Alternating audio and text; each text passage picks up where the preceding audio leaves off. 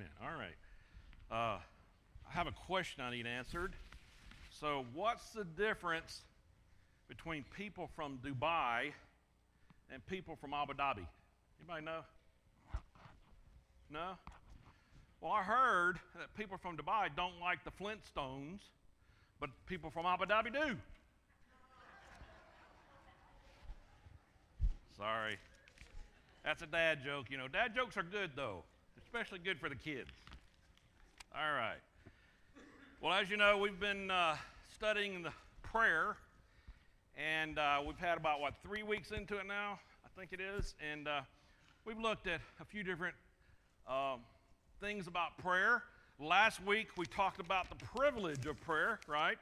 And that there are things we can glean from Scripture as to who can pray, who really has the privilege to pray. One of the things we saw was, of course, children of God who seek out God's help, who are obedient, who are humble, who seek out God's will in their lives, that their prayers are heard, right? Their prayers mean something. Their prayers are good and effective. We read many scriptures. Of course, the prayer of a righteous man availeth much, right? We know that scripture. And we know we have to come to Him in faith. We have to come to Him uh, with humility. And we have to th- have things in our lives that are not um, hindering us, like, uh, you know, works of the flesh, you might say, that we talked about in, when we were studying Galatians. We need to be walking in the Spirit. That don't, and that don't mean we're perfect, that we're sinless, but that we are striving to be like Christ, that we are living a life in dedication to Him. And through that, we have our prayers heard. Doesn't necessarily mean we're going to get what we want from our prayers, right? But we have prayers that are heard by God, and in effect, that lines up our will with Him, right? And we understand more about who, what His uh, desire is, what His will is for us in our lives. And so through that, we have the privilege of prayer. And then we also read some, particularly in the example of Cornelius Centurion, of a sinner who is seeking, who was uh, seeking from his heart, uh, wants to know who God is, wants, he desires salvation, desires to know the truth, and God hears that person, and God will provide a way for that person to hear the way of salvation. When we talked about that when we read the scriptures from Acts, right? Talking about the conversion of Cornelius and how he was a good man who gave alms and prayed continuously but he did not know the gospel. And so Peter, right? God came to Peter in the vision and said, told him to go, go speak to this man so he can hear words by which he could be saved. And we glean from that that it wasn't necessarily the prayers that saved him, right? He was being heard by God, but he still had to obey the gospel just like anybody, anybody else that's in the kingdom today. So we saw that. We saw the righteous children of God, someone who's been set apart, not on their own uh, volition, but by the grace of God. And then those sinners who are seeking out the truth and seeking out for God. Remember, he said, Ask and you shall be given, seek and you shall find. So these are things that we can glean from the privilege of prayer. You know, we hear in the world today, you know, when something happens, everybody says, uh, We're praying for this and that, you know, and and, and people just think, well, we, anybody can just pray, you know, no matter what kind of life I'm living, right? No matter whether I really believe. No, that's not true.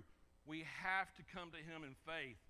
Faith that makes us act in a way that is pleasing to God. And we're going to talk about that a little bit more today. We're going to look at the, the principles, perhaps you might say, of prayer. We're going to see how we can fully benefit uh, with prayer and what, what that entails, what, what principles need to be observed to do that, to make sure that God hears our prayers. And remember, when I say hears our prayers, it doesn't mean his answers are going to be what we want, but our will is going to be lined up with his. That's the whole goal, right? God allows us to come in to the throne room to speak to him, just like we would do with our biological father or someone here on earth and, and ask Him for things or and pray for others. Thank Him. Confess our shortcomings to Him and give Him our praise. Those things are all part of this, right? But what are the true principles that we need to be looking into? Well, I just mentioned a couple there. Of course, prayer requires faith. Matthew 21 says, and Matthew 21, verse 22, in all things, whatever you ask in prayer, believing you will receive. You see, you got to have faith to pray. If you don't believe in God, what's the point? If he understand, if he doesn't, if he knows you don't believe in him, if he knows that you don't have any use for him, what good does it do to pray? No good. You have to come into him in faith. And that's a faith that is from the heart, not just head knowledge, right? Not just saying, oh, I believe in a higher being. No, you got to know him. You got to have a relationship to him, just like you would have a relationship with your earthly parents, right? You got to have the ability to speak with a God that knows you, and you should know him through that faith. It's a little bit more than just saying, I believe, is what I'm trying to get at. Turn over to James chapter 1, and let's read what James said about this. James chapter 1. And uh, let's see. Let's just begin in verse 5 there. He says, If any of you lacks wisdom, let him ask of God, who gives to all liberally and without reproach, and it will be given to him. But let him ask in faith, with no doubting. For he who doubts is like a wave of the sea, driven and tossed by the wind. For let not that man suppose that he will receive anything from the Lord. He is a double minded man, unstable in all his ways. And of course, one of the great the examples that comes to mind when we read that is when Jesus walked on the water. You remember the, the story of when he walked on the water and the disciples were in the boat and the storm was raging and the boat was tossed to and fro. And here's Jesus walking over. And Peter says, I'm coming to you, right? And he comes out, and what happens? He sinks. And Jesus says, It's because of your lack of faith. You see, if you have true, humble faith, you can pray. Your prayers will be heard. And you can expect things to happen because of it. Yeah, it may not be exactly what you want, may not be exactly the outcome that you want, but you can expect God's will to be done. That's through your faithful, heartfelt prayer. You got to have faith in God. Hebrews 11:6 says, "He is and is a rewarder of those who diligently seek Him." What does that mean exactly?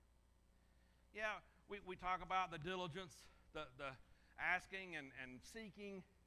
And of course, we understand if we stay faithful to the end, we're rewarded with our Heavenly Father being in heaven with Him forever, but also on earth. Remember, we talked, we read at the end of John, these words are written so that you can know Him and have abundant life.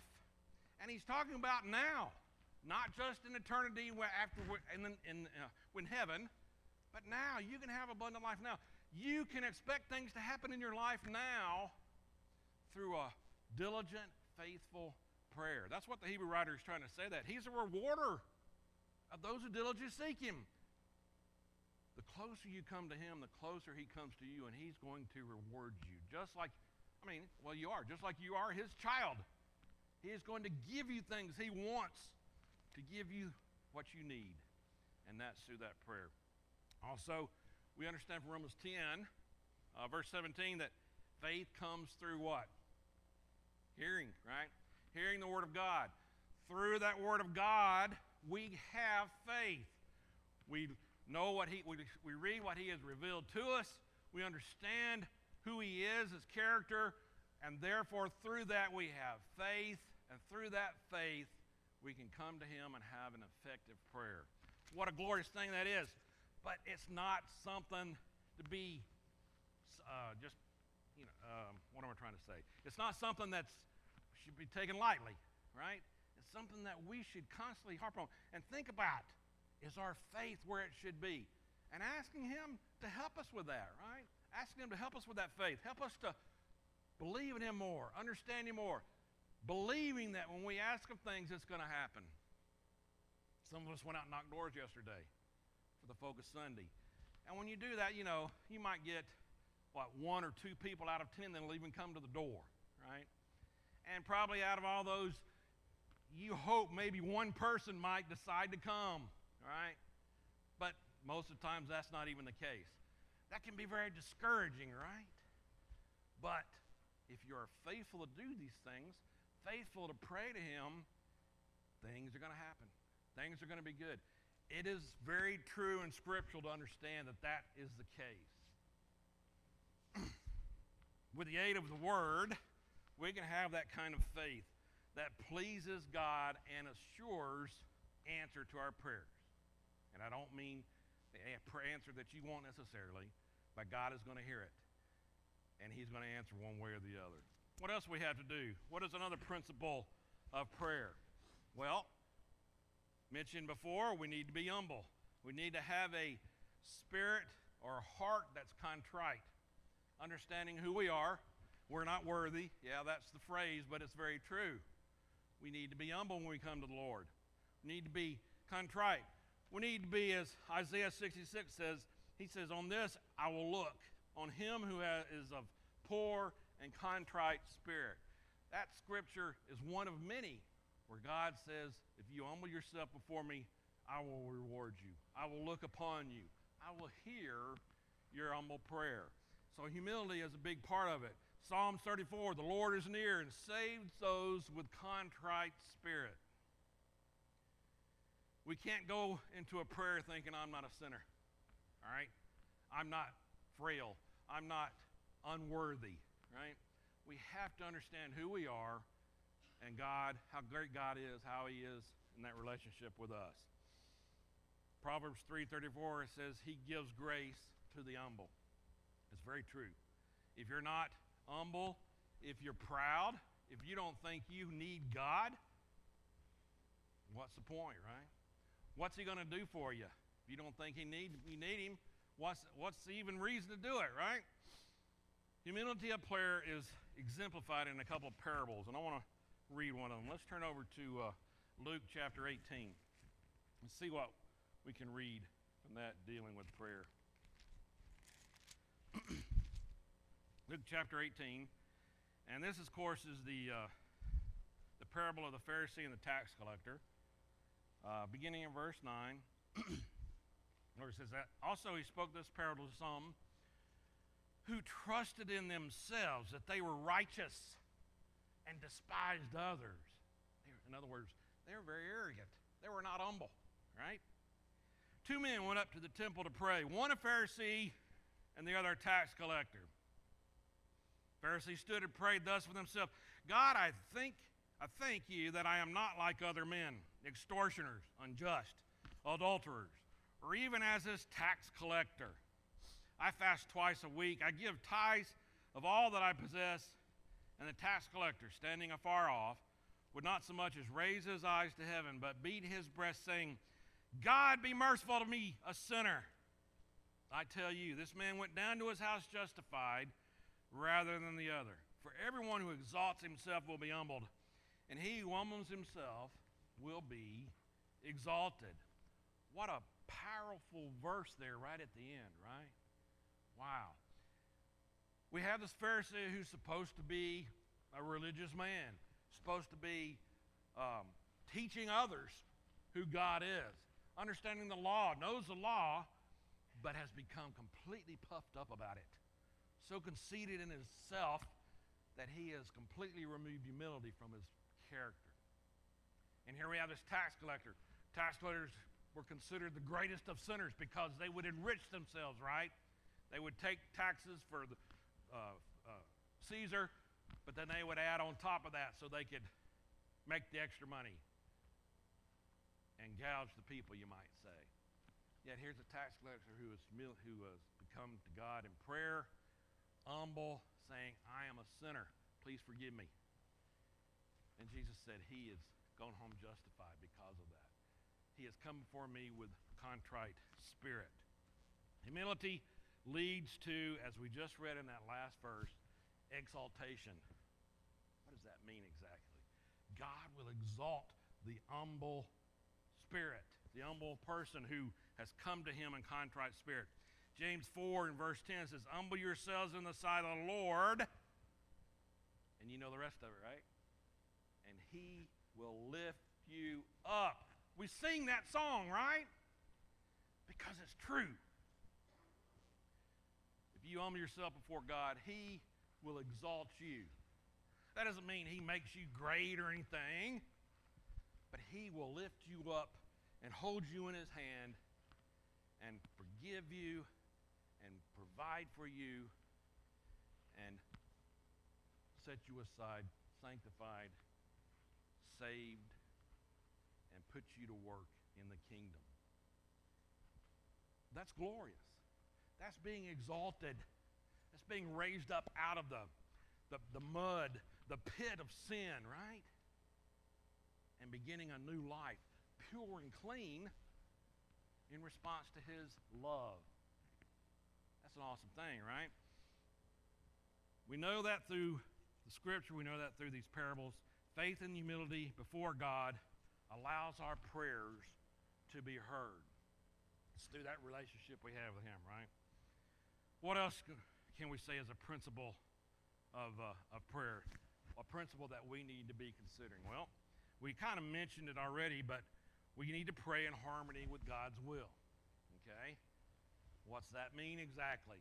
Well, I've heard it said that perhaps the biggest reason to pray is to line up our will with God's will, right? But do you ever kind of notice your prayer sometimes kind of going the other way, perhaps? You're trying to line God's will up with your will? You ever do that? Perhaps that's something that can kind of creep in. We may not even realize it sometimes, right? Or perhaps we're going something pretty bad and we need God to do something about it. And that's not necessarily bad. We could still be humble, asking Him to provide for things for us, doing something that perhaps is for us alone, maybe even selfish. I hate to use the word if you're going to Him and humbly and, and with a contrite spirit. But we are to understand His will, and through that prayer, we need to know what He wants us to do. Well, God's will in our prayers is to pray. We are, are to be uh, that we would do things in accordance with His will. Turn over to 1 John chapter 5. Let's see what he says there, what John says.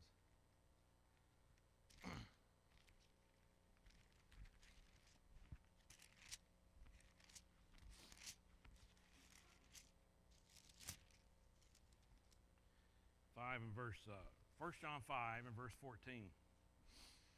He said, Now, now this is the confidence that we have in him that if we ask anything according to his will, he hears us.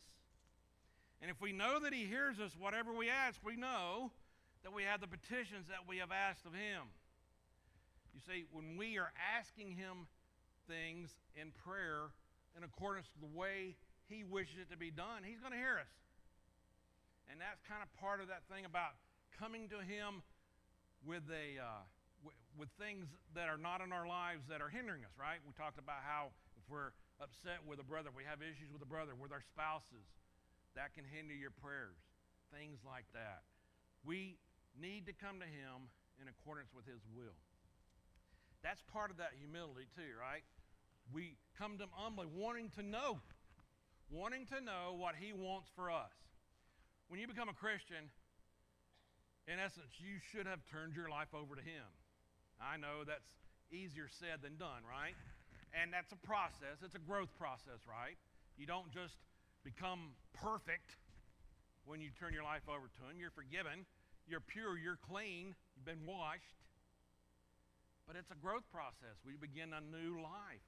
Romans 6, right? But that new life, we have to grow just from like a babe grows to an adult. And as part of that, we learn what God's will is. We learn what it is in the uh, collective church. We learn what it is in the world. And we learn what it is for our personal lives. Therefore, when we're coming to Him trying to do the things in accordance with His will, we're gonna, He's going to hear us. It's not just about, I think this or I think that. It's understanding the Word, being humble about it, believing in Him, and trying to understand His will for us. If prayer is more concerned with our will than God's will, well, turn on over to James there chapter 4 and let's see what he says.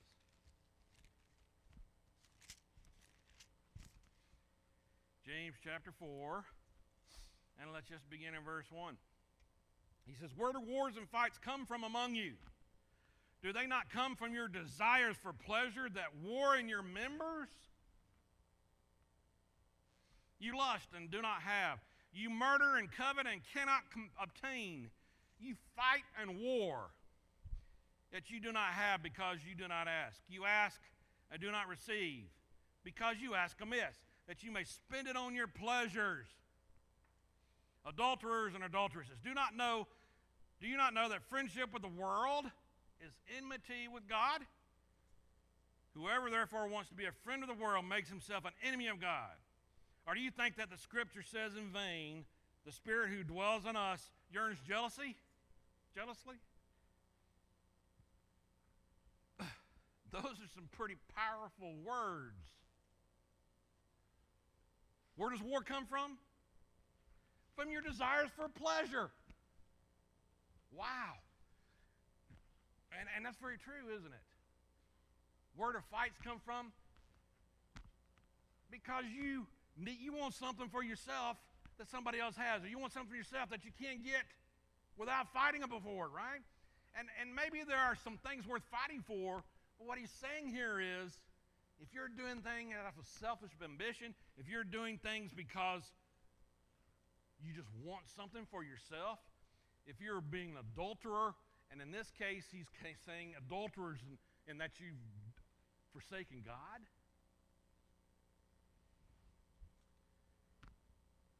It's going to be a problem.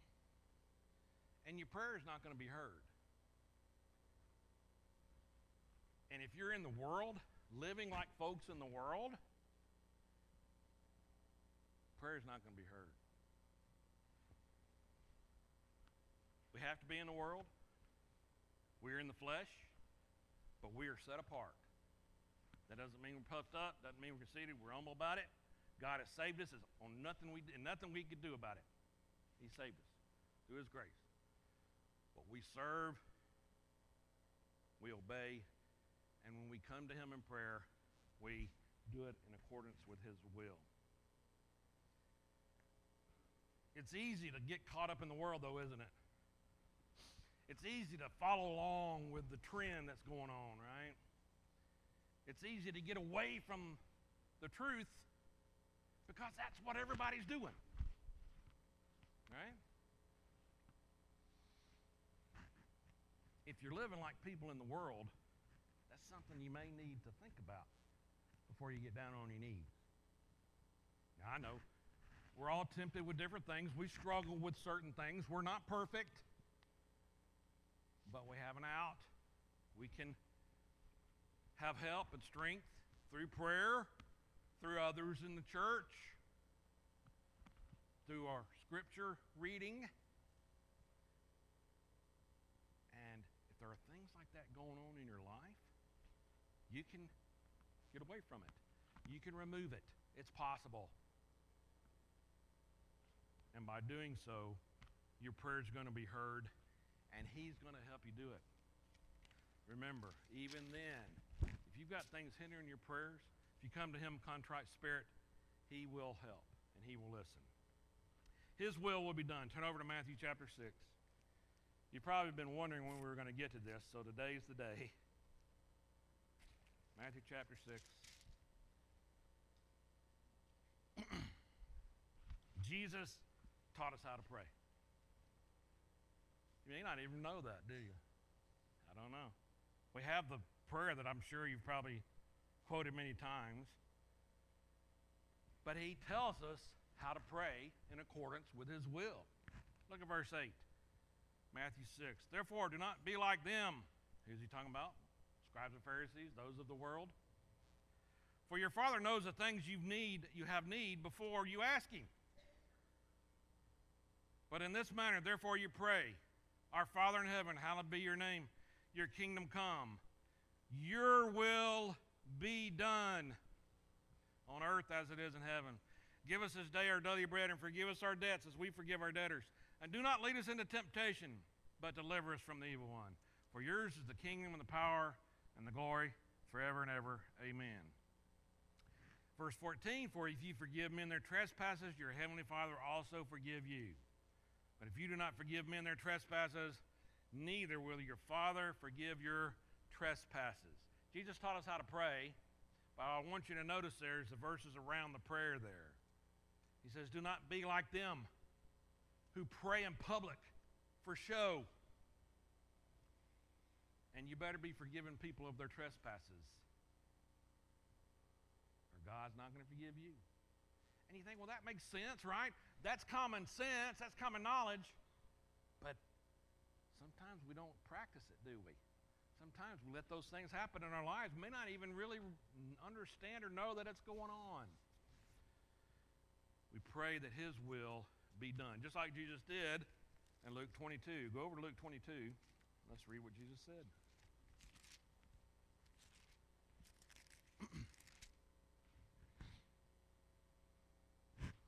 Jesus is in the garden.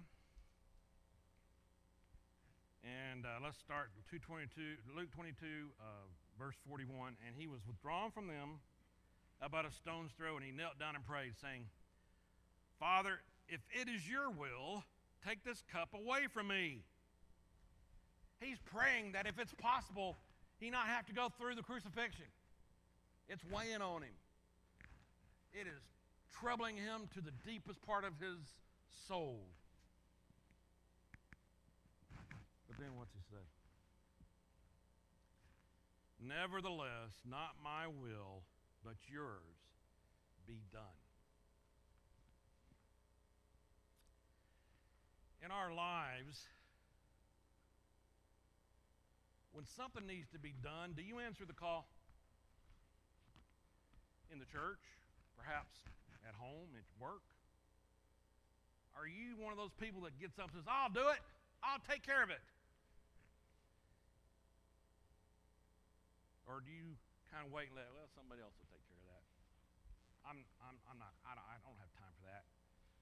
And I'm not really the best person to do that.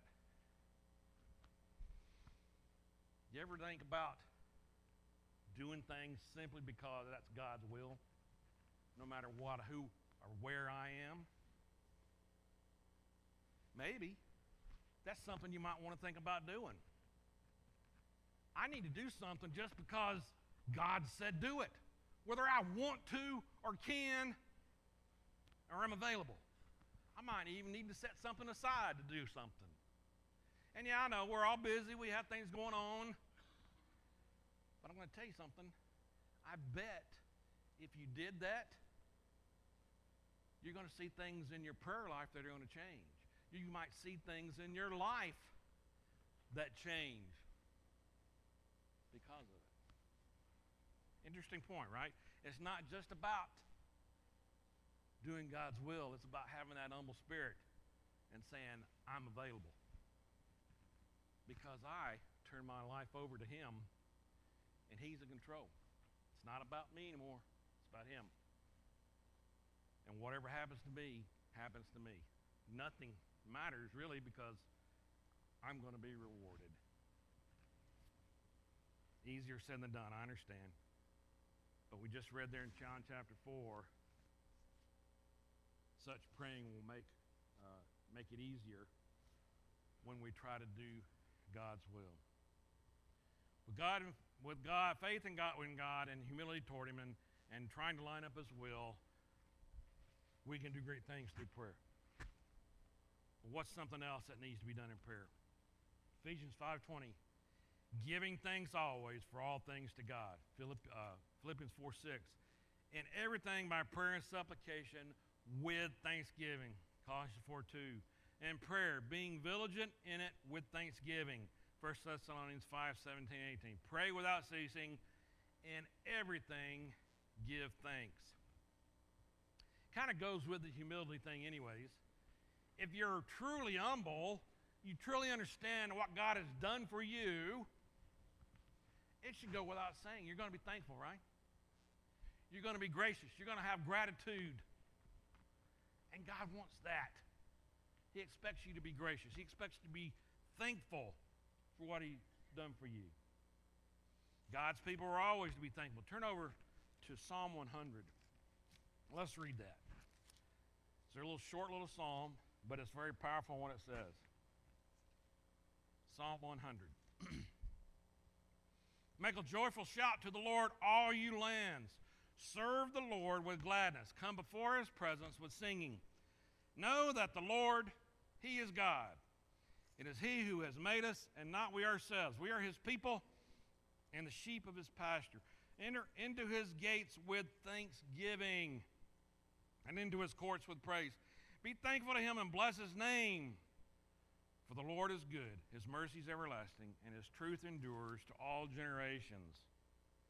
Powerful psalm right there. Short, sweet, and says it all, really. God is great. And therefore, we should be thankful. We should be thankful that we have a great God. Can you imagine going through this life without it? No, I can't. Yeah, people in the world say they don't need God. I can't live without Him. I can't imagine living without God. And I am so thankful that He gave me a way to hope. Because what would be the point without it? You know? We'd just be here, I guess, existing for a little while, and then we're gone.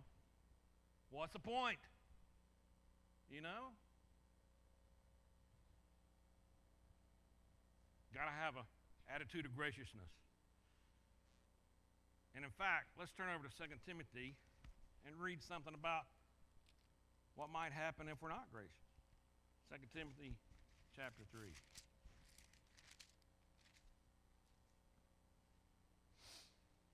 Second Timothy chapter 3, verse 1. But know this, that in the last days perilous times will come. Do you get the feeling we're in the last days? Do you think we're in the last days? Perilous times will come? I do.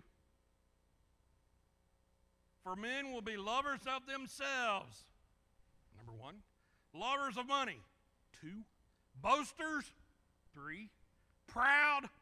Four. Blasphemers. Five. Disobedient to parents. Oh, we got that. Six, unthankful. Seven, unholy. Eight, unloving. Nine, unforgiving. Ten, slanderers. Eleven, without self control. Twelve, brutal. Thirteen, despisers of good. Fourteen, traitors. Fifteen, headstrong. Sixteen, haughty. Seventeen, lovers of pleasure rather than lovers of God. Eighteen, having a form of godliness but denying its power. Nineteen, and from such people Turn away. He just described the world, the world as we know it. It's been that way really for a long time. Perhaps today we have so many ways to, I don't media, right? Why do you say media? We have so many ways to hear the news, right? And you hear so many different things that you didn't hear 100 years ago, 50 years ago.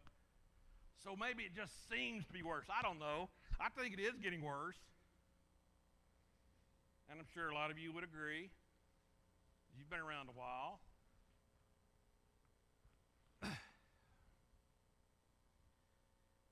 really and truly, it comes from humility, right? To be, to consider yourself a sinner, a sinner, you got to be humble. You got to believe that you can't help yourself. And these people he's describing here, not that way. We don't need God. I can handle everything.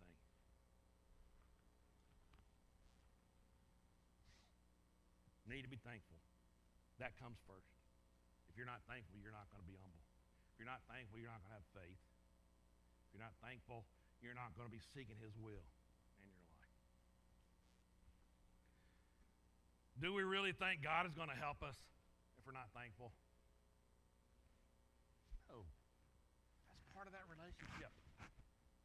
You're thankful that your parents provided for you, right? You're thankful that you have people in your lives that provide something for you, whether that's love, whether that's friendship, whether there's some financial help, whatever it is, physical help. You're thankful for that, right? Because there's things you can't do on your own. sorry, I'm getting a little loud today, but this is this is heart stuff, right? And lastly, our prayers should be prayed in the name of Jesus. Turn over to John chapter 14. Let's read about that.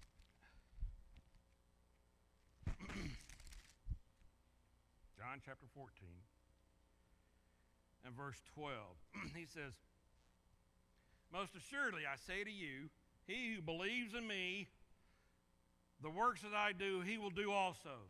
And greater works than these he will do, because I go to my Father.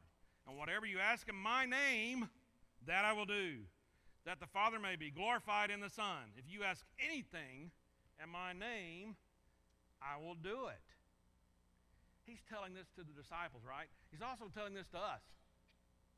See, it's not just about saying in Jesus' name at the end of a prayer, it's understanding in faith and humility with thanksgiving that when I speak in Jesus' name, things are going to happen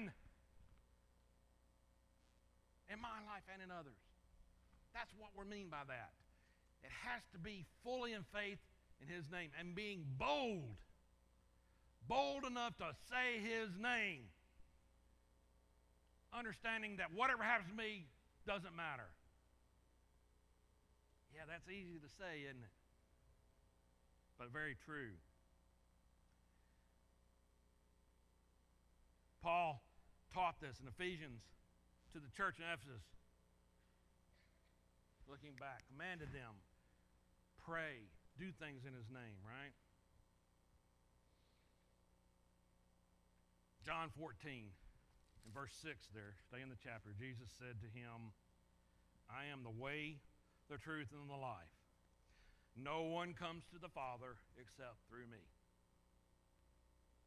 It's not through Buddha. It's not through Muhammad. It's not through, I don't know, Confucius, whoever.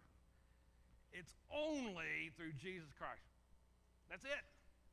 You can say, well, you're you're not very politically correct. I don't care. I'm going to say, I believe in Jesus Christ, who died for my sin, gave me hope. And that's what we're talking about. Having the faith that you can stand in a public court and speak without fear. Without fear what the world's going to do to you because of it. That's what we're talking about. Praying in His name. Yeah, we need to do that in our prayers. Here, home, wherever it is. But it's a little more than just saying that. So, in summary, really, the principles of prayer we examine. We must pray in faith, with humility, with harmony with the will of God, and with thanksgiving, and in His name. We can't overestimate the value of the Word of God with this either, right? Faith comes from the Word of God. Humility is learned from reading the Word of God. If you want to be humble, get in the Word. Knowing the will of God is impossible without the Word of God. You can't know if you're not reading it. Understanding it. Thanksgiving is easier when we fully understand the blessings we have through the Word of God. The importance of having Jesus as our high priest, which we read about in Hebrews, is revealed in the Word of God. If you want to understand what it means to have a high priest, how Jesus is our mediator, how it's through him that we come to the throne room of God and are able to speak directly to him.